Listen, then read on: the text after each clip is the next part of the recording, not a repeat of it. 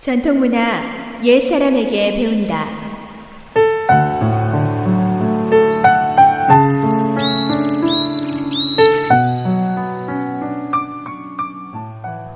에스오에이치 청취자 여러분, 안녕하십니까? 전통문화 시간입니다. 오늘 이 시간에는 신선 이야기 왕칙편을 전해드릴까 합니다.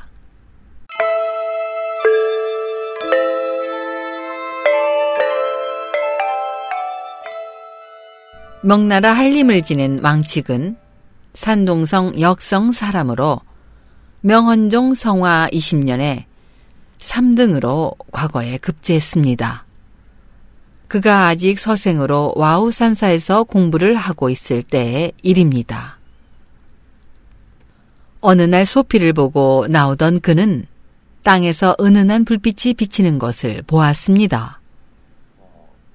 기이하게 여긴 왕칙이 땅을 파보니 푸른 빛을 내는 돌상자 속에 두 권의 책이 들어있었습니다.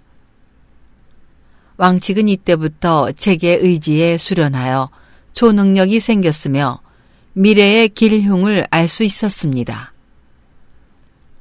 그로부터 그의 주위에서는 신비한 일이 자주 일어났습니다.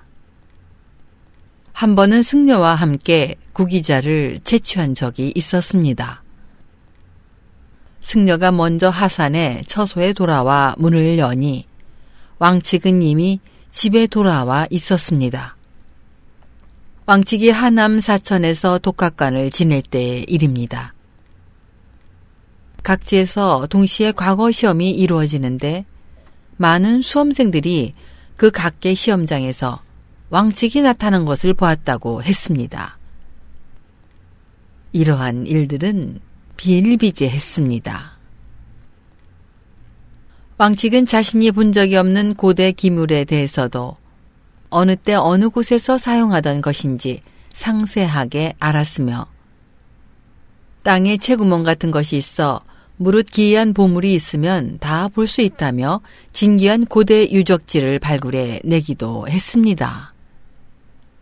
왕칙과 함께 구기자를 채취했던 승려가 임종할 때의 일입니다.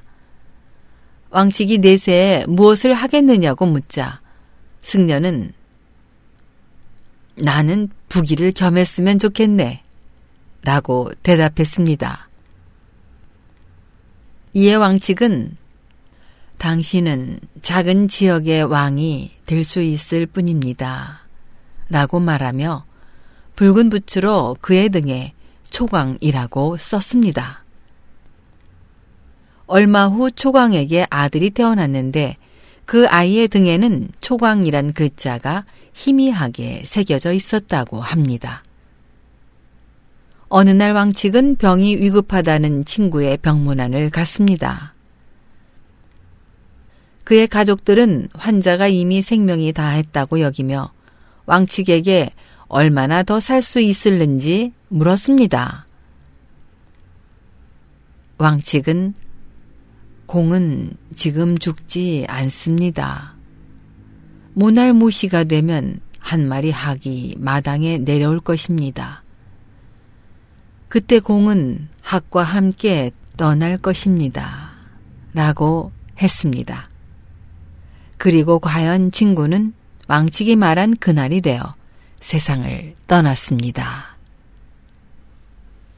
정덕 이 년인 천오백칠 년 남경에 가서 관직을 맡았던 왕칙은 정덕 사 년에 파직되었으며 정덕 육 년 봄에 세상을 떠났습니다.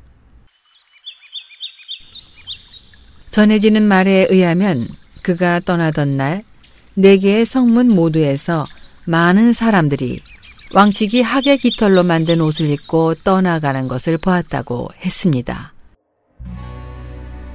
또한 고향의 한 사람은 장안에서 왕칙이 나팔을 부는 것을 보고 공은 파직된 지 오래되었는데 어찌 아직도 이곳에 계십니까?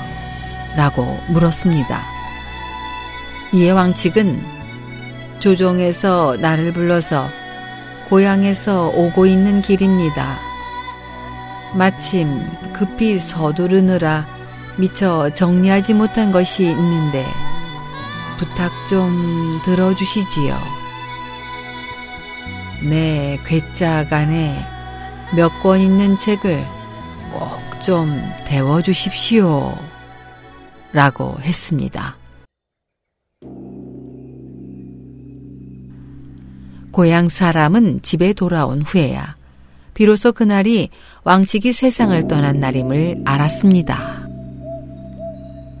왕칙이 관리로 지낸 명나라 조정 후기는 풍기가 문란하여 정직한 왕칙은 늘 일부 관리의 공격을 받았다고 합니다. 그러나 당시 명나라 중국의 유명한 유학자의 한 사람인 왕양명은 그에게 탄복했고 또 유명한 장항명 상서 역시 일찍이 전을 지어 왕칙을 찬양한 적이 있다고 합니다. 이런 것으로 밀어볼 때 왕칙의 일은 허무맹랑한 허구만은 아니라 하겠습니다.